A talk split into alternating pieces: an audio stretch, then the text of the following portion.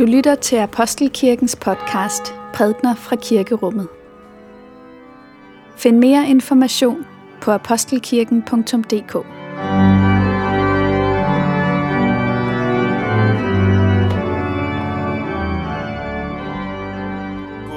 morgen alle sammen på denne solrige sommersøndag. Sidste søndag tog vi fat på Trinitatis-tiden. I dag er det første søndag efter Trinitatis, og i Trinitatis-tiden kommer vi i særlig grad til at fordybe os i Jesu lignelser. Og således også i dag skal vi tage hul på den første lignelse, og det er fortællingen om den rige mand og Lazarus. Om den rige, om den fattige. Vi skal læse epistlen fra Johannes' første brev. Lad os takke for Guds ord. For Guds ord i skriften, for Guds ord i blandt os, for Guds ord inde i os, takker vi dig, Gud. Gud er kærlighed, og den, der bliver i kærligheden, bliver i Gud, og Gud bliver i ham. Der i er kærligheden fuldendt i os, at vi har frimodighed på dommens dag, for som han er, er også vi i denne verden. Frygt findes ikke i kærligheden, men den fuldendte kærlighed fordriver frygten, for frygt er forbundet med straf, og den, der nærer frygt, er ikke fuldendt i kærligheden. Vi elsker, fordi han elskede os først. Hvis nogen siger, jeg elsker Gud, men hader sin broder, er han en løgner. For den, der ikke elsker sin broder, som han har set, kan ikke elske Gud, som han ikke har set. Og dette bud har vi fra ham. Den, der elsker Gud, skal også elske sin broder. Amen. Vi skal læse fra Lukas evangeliet, kapitel 16. Jesus sagde, der var en rig mand, som klædte sig i purpur og fin linned, og hver dag levede i fest og pragt.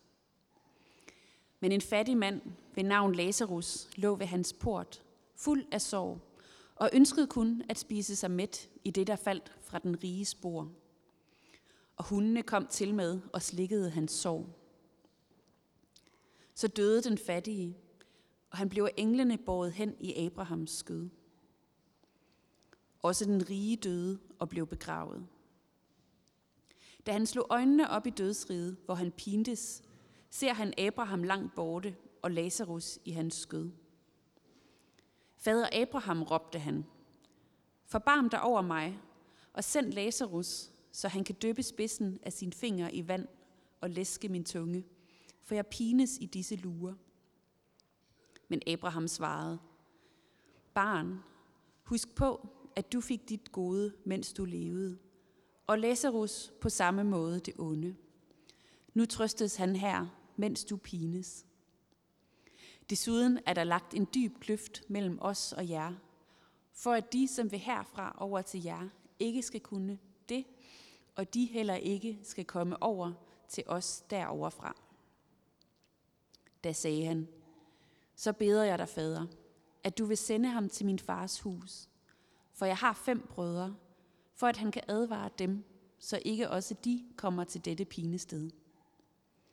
Men Abraham svarede, de har Moses og profeterne, dem kan de høre.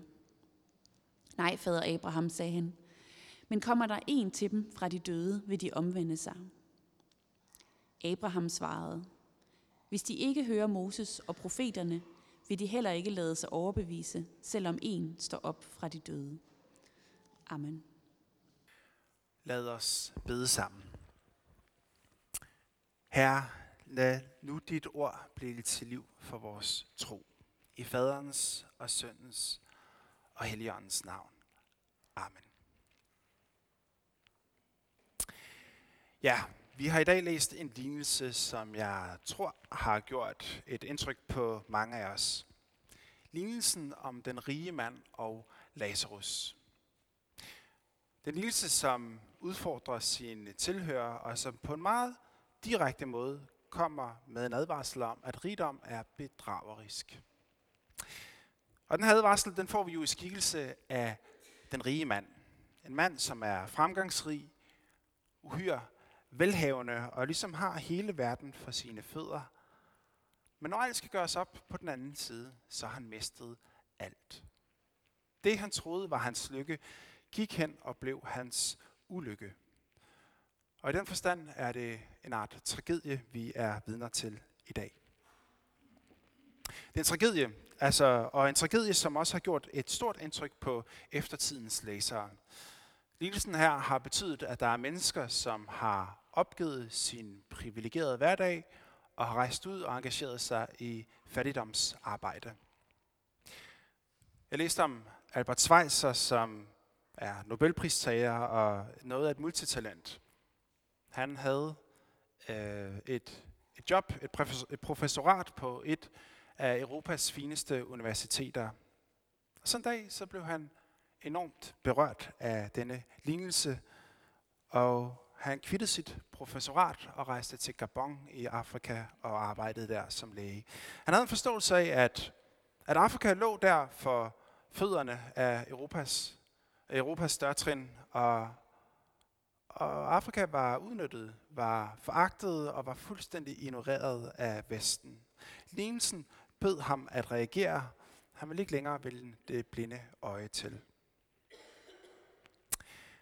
Selvom vi ikke tænker i den slags baner og agter at rejse til Afrikas fjerne egne, så tror jeg, der er mange af os, der alligevel mærker, at det er en lignelse, som udfordrer os. Lignelse, som presser sig på på tilsvarende vis. For når vi ser os rundt omkring i verden, og måske endda i vores eget samfund her, ja, så er vi jo ofte den velstillede. Vi er sjældent den, som rækker hånden frem i håbet om at få noget. Nej, det er næsten altid vores lod at overveje ved at give noget. Går man rundt i gaderne her i København dagligt, så er det en ting, man må forholde sig til hele tiden ved at dele ud af min rigdom. Og man har som regel få splitsekunder til at afgøre sig. Det er et spørgsmål, ved at dele ud af min rigdom, det er et spørgsmål, som på en måde stiller en i den privilegerede situation, og og som regel er det vel med rette. Mange af os har en økonomi, som tillader, at vi godt kan dele ud. Når det er sagt, så er det heller ikke noget helt enkelt spørgsmål. Altså, hvis jeg lægger min penge i den fremstrakte hånd, så hjælper jeg, men hjælper jeg egentlig også på den lange bane? Eller er det bare et quick fix, som i virkeligheden forhindrer, at der er en større og mere gennemgribende forandring, som kan finde sted på længere sigt? Eller hvad sker der med mig, når at jeg får den magt, det er at kunne bestemme over skæbnen over den udstrakte hånd? Hvordan påvirker det mig, min selvbevidsthed? Hvordan påvirker det den, som rækker sin hånd frem, at jeg måske igen og igen bekræfter, ja, du kan ikke klare dig selv? Pointen er, at det er godt at dele ud af rigdommen osv., men det er ikke helt entydigt, hvordan man gør det på en god måde. Lad os alligevel med alle de her nuancer i baghovedet overveje, hvad den her tekst har at sige os i dag. To adskilte verdener står der som tema. Og man kunne jo tænke umiddelbart, at det er to adskilte verdener, som ligesom gives med den måde, som teksten er skruet sammen på. Det er som om, at der er en første akt og en anden akt i den her lignelse. Og i den første akt, så hører vi om to mennesker, hvis livshistorier i det store hele udspiller sig på det samme sted. Den ene bag murene, den anden lige lidt udenfor. Men vi forstår, at de lever med vidt forskellige udgangspunkter. Den ene, den ene, den rige, lever i fest og pragt, som der står. Den anden, Lazarus, han lever af, hvad end den riges livsstil måtte kaste af sig. Det er altså to forskellige, helt forskellige måder at være til på i verden, og dagene går. De lever til deres dages ende. Punktum. Første akt. Og så sker der noget bemærkelsesværdigt, nemlig at lignelsen føres videre. Den fører os om bagved, ind i en anden verden, ind i det, som vi kunne kalde for efterlivet. Og anden akt åbner med, at både Lazarus og den rige mand slår øjnene op. Og mens Lazarus befinder sig i Abrahams skød, så vågner den rige mand op i dødsriget. Og vi forstår, at de to på en måde har byttet plads. Før var det den rige mand, som øh, havde det godt. Nu lever han under trængsler. Og før var det Lazarus, som levede under trængsler, men han har fået en form for genoprejsning nu i Abrahams skød. Her i ugens løb var der en, der gjorde mig opmærksom på en ganske interessant iagttagelse i den her tekst. Han sagde, fortællingen har to hovedpersoner. Lignelsen har fået navn efter de her to. Den rige mand og Lazarus. Og så spurgte han, hvor meget kontakt er der egentlig mellem de her to mennesker? Altså, historier bliver jo som regel til på baggrund af, at mennesker mødes, og så udvikler der sig et eller andet. Altså.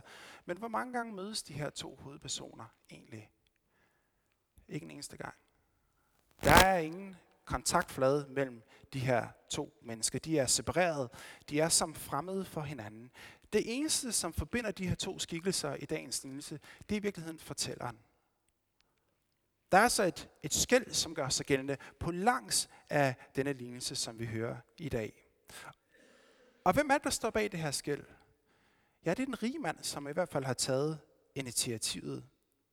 Han har forskanset sig bag sin velstand, bag væggene, og han har aldrig tilladt at lade sig berøre af manden, der sidder ude på trappen og hans fattigdom. Ude af øje, ude af sind. Og det her skæld, det er på en måde også på den anden side i det, vi kan kalde for efterlivet, fordi at han blev ved med at lægge afstand til Lazarus. Selv fra dødsriget ignorerer han Lazarus. Han taler ikke til ham. Abraham, kan du ikke sende ham Lazarus herover med noget vand, fordi jeg kunne godt bruge en tår? Så bestandt er skældet. Og her der skal vi mærke os en vigtig pointe, nemlig at mandens ulykke ikke først og fremmest skyldes alle hans mange værdier. Nej, den rige mands ulykke var dette, at han ikke var i stand til at se værdien i det menneske, som sad ude på sin trappe. Den fattige mand var han ligeglad med. Han havde ikke nogen betydning for den rige mand.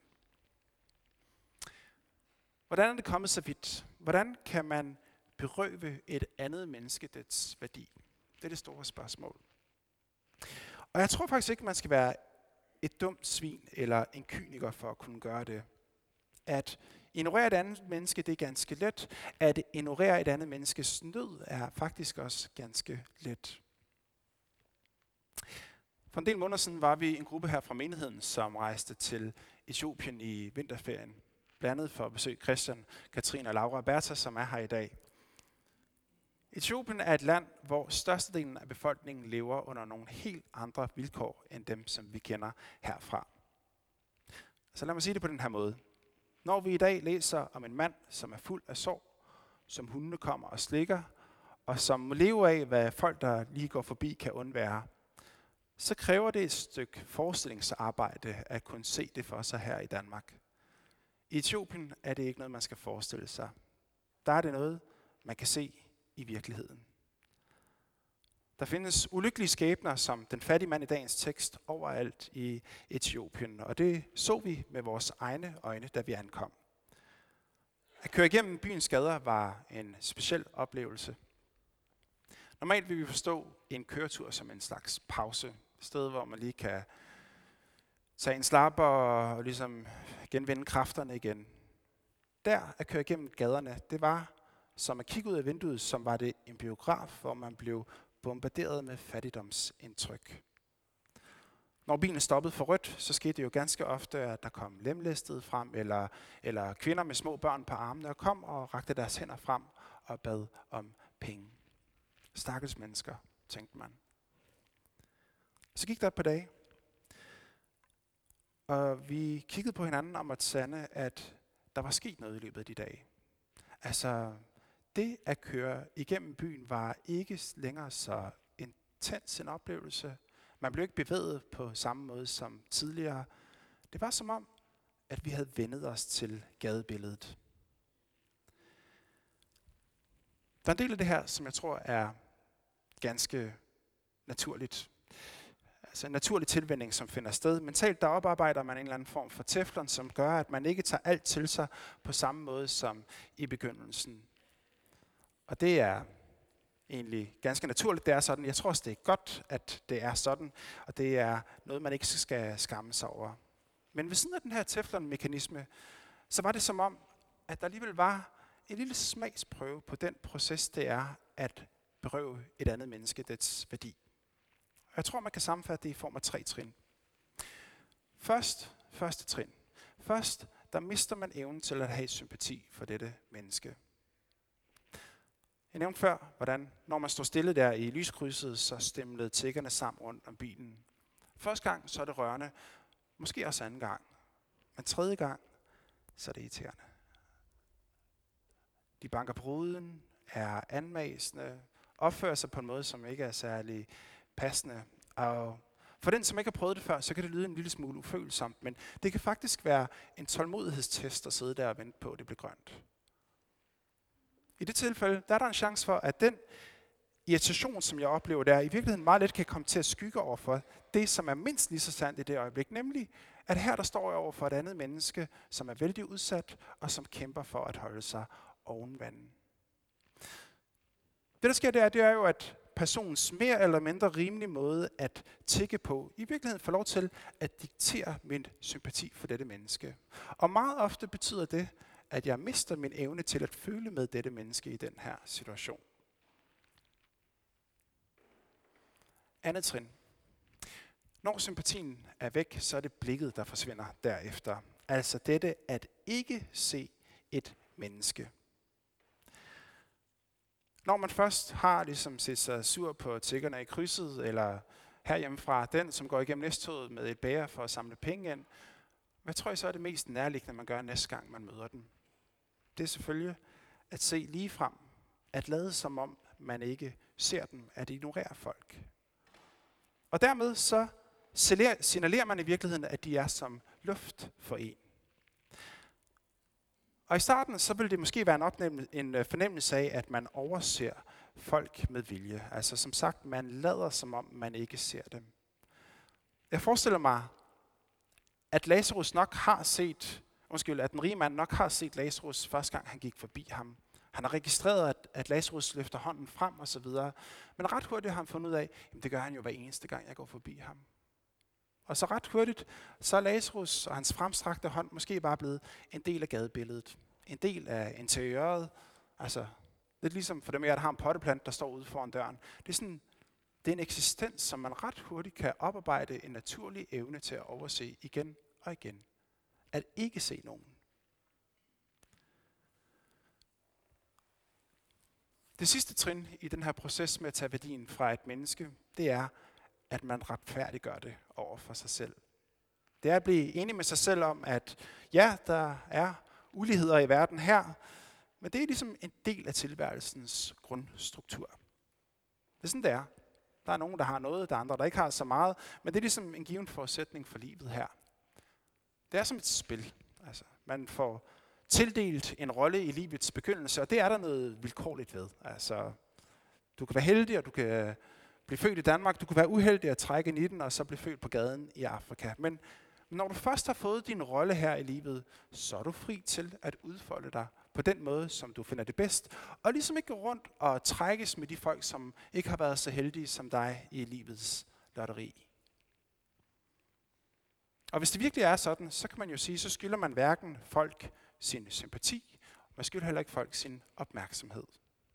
Og på den måde, så kan man med som, sin samvittighed i behold ligesom tillade sig at afskrive andre menneskers værdi. Og vi kan sammen med den rige mand ligesom retfærdiggøre over for os selv, at vi igen og igen overser Lazarus. Tænker vi på den her måde, så er vi ikke kun mennesker, som forskanser os bag vores rigdom. Nej, teksten siger i virkeligheden, hvis I tænker på den her måde, så er I åndeligt dybt forarmede mennesker. Der bærer vi på en åndelig fattigdom, som vi ikke kender dybden af. Og for den rige mand, så er det døden, der afslører denne fattigdom for ham. Det er der, han får se det, som egentlig har været sandt hele tiden, at han er et ganske stakkels menneske. Det er altså ikke så meget et spørgsmål om, at han får som fortjent i dagens tekst, at dødsriget er en konsekvens af hans afstumpede liv. Lignelsen er strengt taget ikke fortællingen om en mand, der falder fra tænderne ned. Nej, lignelsen er fortællingen om en mand, som er fortabt midt i sit livs fremgang og midt i sit livs velstand. Og dermed siges der noget vigtigt til os i dag, nemlig at vores dagligdag er ikke disconnected med evigheden. De skæld, som vi sætter op omkring os i vores daglige virke, de ekoer på en måde ud i evigheden. Og på den måde så er der meget i spil, når vi møder mennesker på vores vej. Det er et møde, som bærer på mere end bare mødet i sig selv. Mine ord, mine handlinger er ikke bare noget, som foregår i et lukket rum. Nej, det er noget, som giver genlyd helt ud i evigheden. I den forstand, så bliver mødet med den fattige, det bliver ikke et spørgsmål om et menneske, som snylter på min materielle rigdom. Nej, det bliver mødet med et menneske, som egentlig kan åbne mine øjne for min åndelige fattigdom.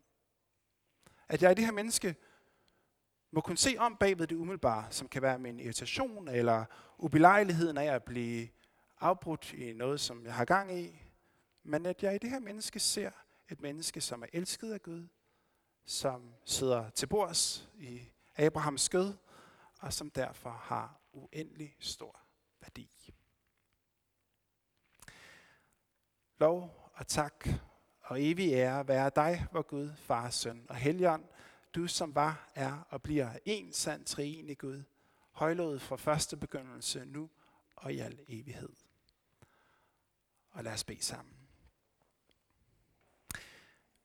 Ja, Herre Jesus, åbn du mit øje, at jeg må se, hvor rig jeg er, at jeg har en fader i det høje, som omsorg for mig bærer.